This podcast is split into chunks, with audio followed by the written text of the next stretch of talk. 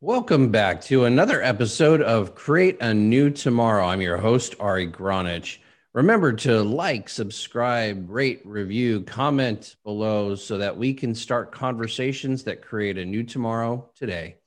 I've got with me Matt Javitt, and he is an amazing person, five time International Sales Award winner, host of uh, Amazon Prime video show World Barbershop Adventures, author of Police, a Brotherhood in uh, Uniform Around the World.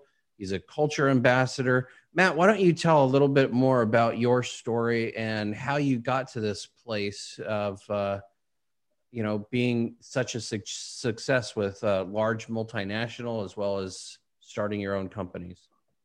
Yeah, thank you. Uh, I guess in that summary, uh, you, there's a lot of dreaming going on there and, and living out my dreams. Um, started off with a humble beginning. My parents um, got pregnant at an early age, and so my dad had to join the Navy at age 17, and um, which started uh, my journey around the U.S. as, as a Navy brat.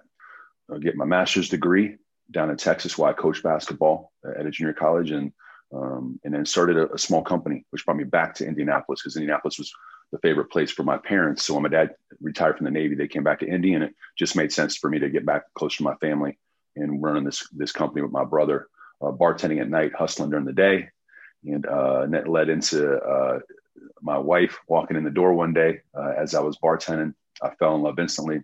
Her not so much, but I convinced her that this was a good idea, and we uh, got engaged eight months later. Got met, married eight months after that. Uh, just celebrated 15 years, so I keep telling her it was the it was the right call at, the, at that time. And then her her father helped me make sense that it wasn't a great idea for me to bar- be a bartender and, and start uh, my, my marriage with my wife, which led me into the mortgage industry.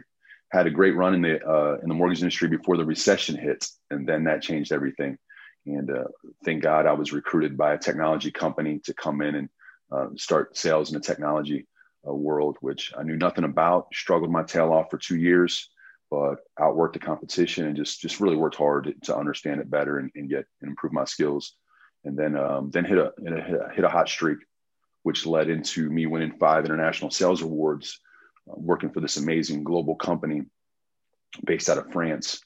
And the coolest thing about working for an international company is when they do their sales incentive awards for the sales folks, they take us to amazing places. And in this case, we had a chance to go to Istanbul, Turkey, um, Goa, India, Chiang Mai, Thailand, Cape Town, South Africa, and one year they came to Miami, Florida. And on all those trips, when they would take the top 40 sales professionals, uh, we could also bring our, our wives and our spouses. So uh, Nikki went along with me.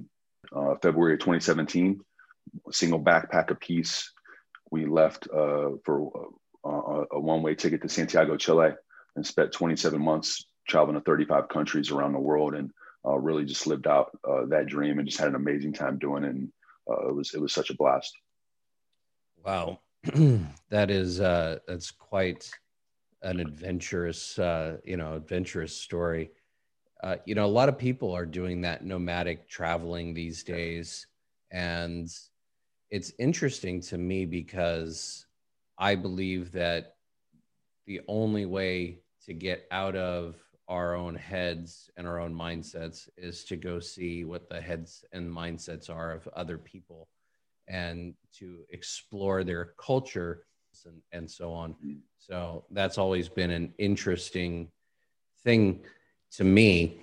Everywhere I've ever gone, it, you know, the attempt has been to not blend in, but ask a lot of questions about yeah. who they are and why they are the way they are. So tell me, what was your most fascinating place on this adventure? Well, it's it's uh, there's a wide range because um, you look at a place like India where we spent two and a half months. Um, we were lucky enough to do it. I, I had a strong Indian friend base before we left, so I had a chance to reach out and say, "Hey guys, I'm going to be in your country for for two and a half months. Are there any places or or friends or people I should see?" and they began inviting us to to uh, stay with their friends and family. Uh, we attended three weddings we are actually kind of in three weddings.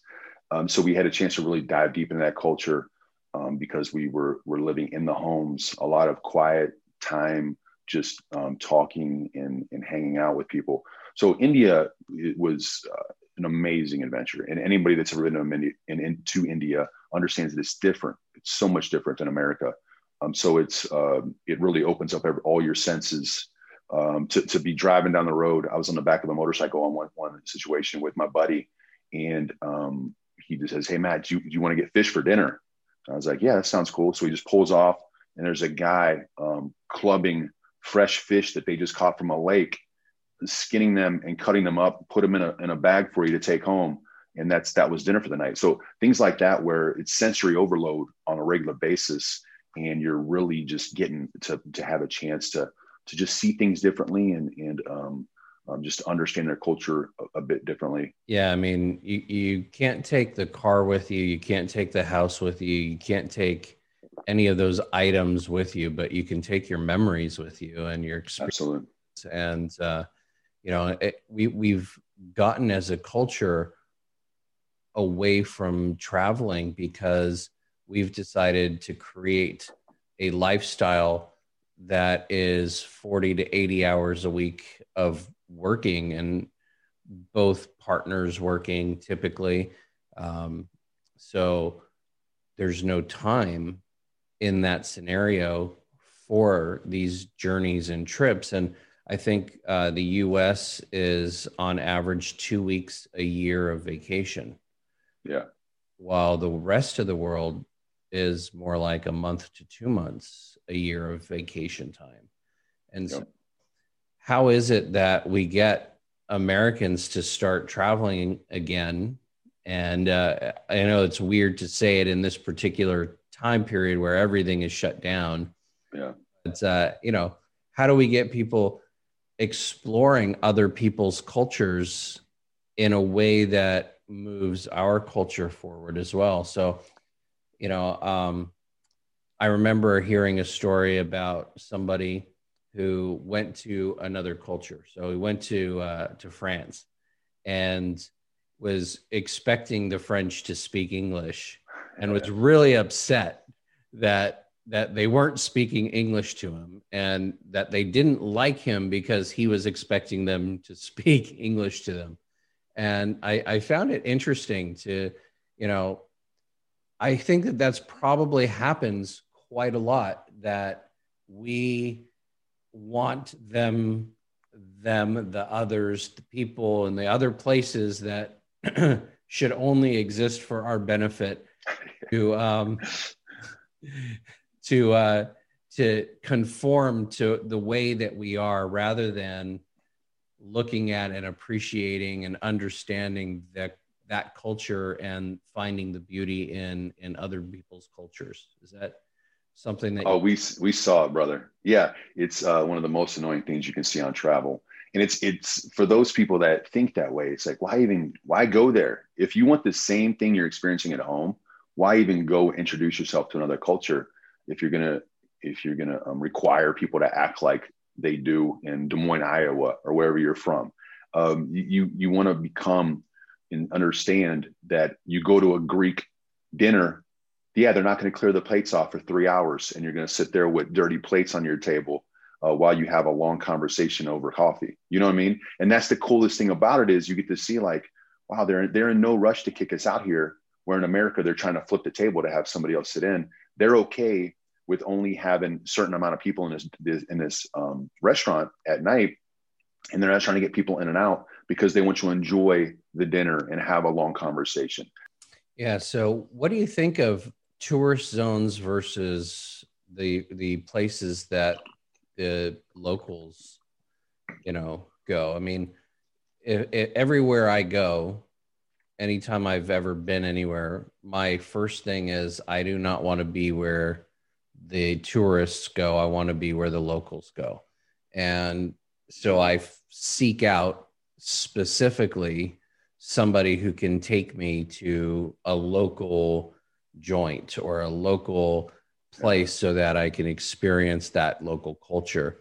But a lot of uh, of Americans, uh, you know, I, I, call it the McDonald's tour because we go from uh, a McDonald's in France to a McDonald's in Europe to a McDonald's in Israel. You know, like yeah.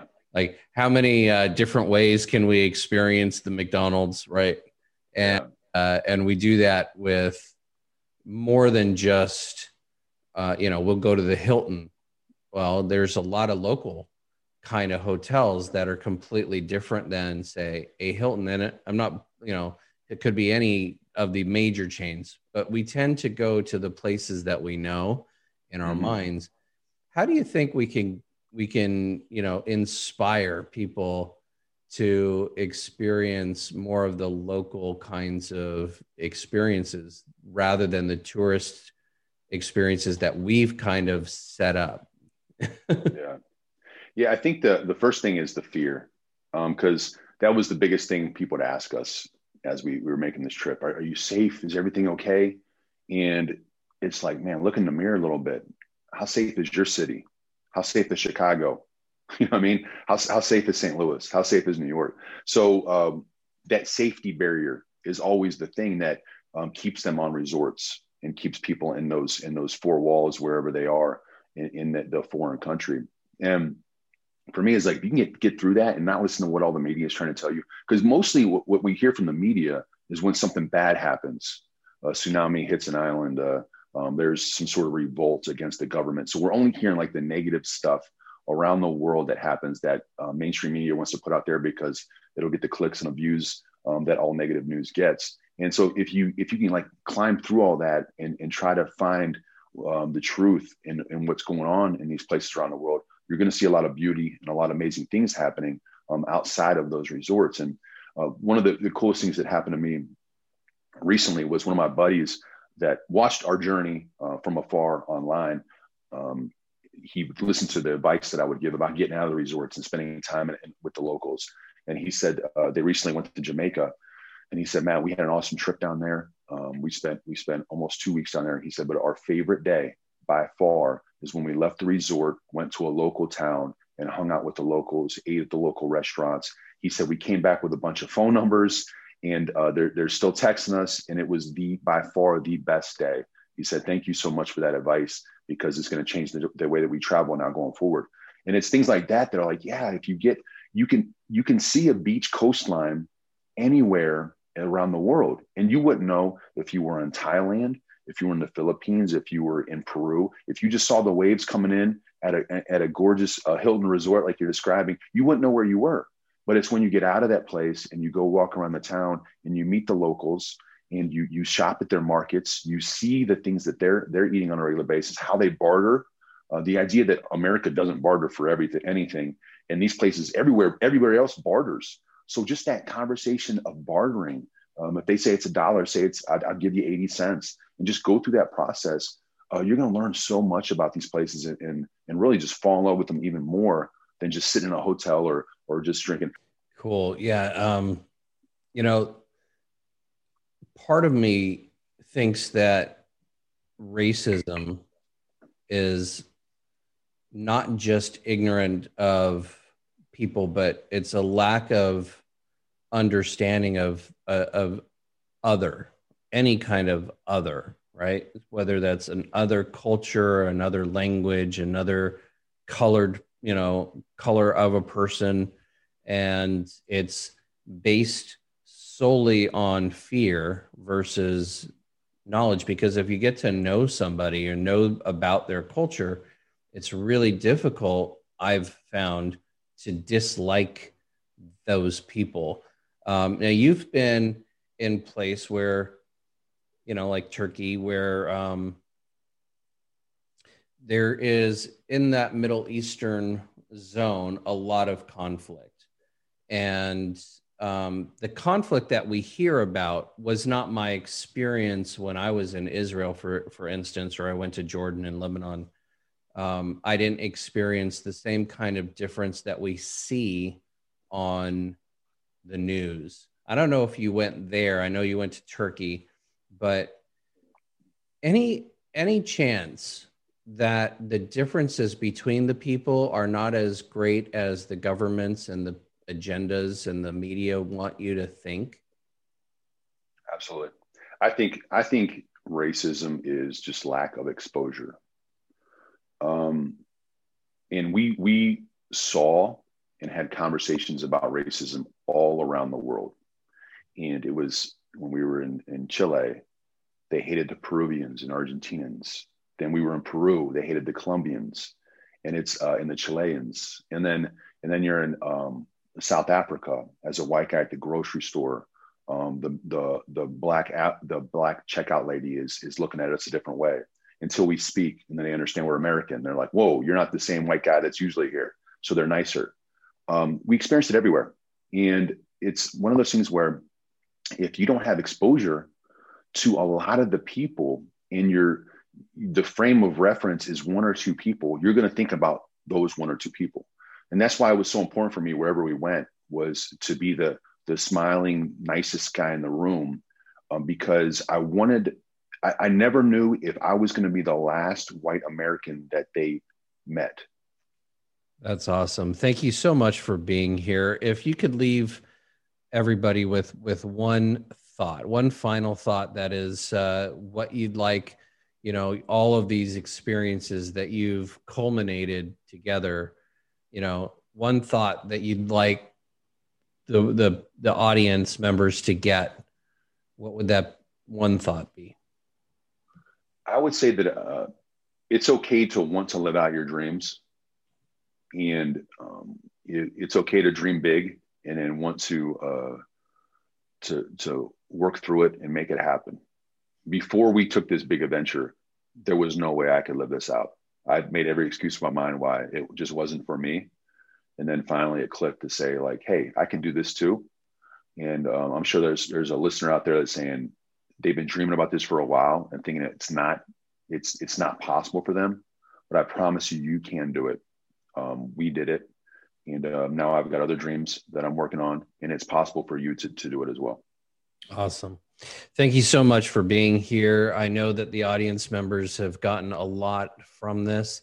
And uh, this is your host, Ari Gronich, with another episode of Create a New Tomorrow. Remember to like, subscribe, rate, review, comment below so that we can start conversations that change the world, create a new tomorrow today, and activate our vision for a better world. Thank you for being here. I really appreciate it. And we're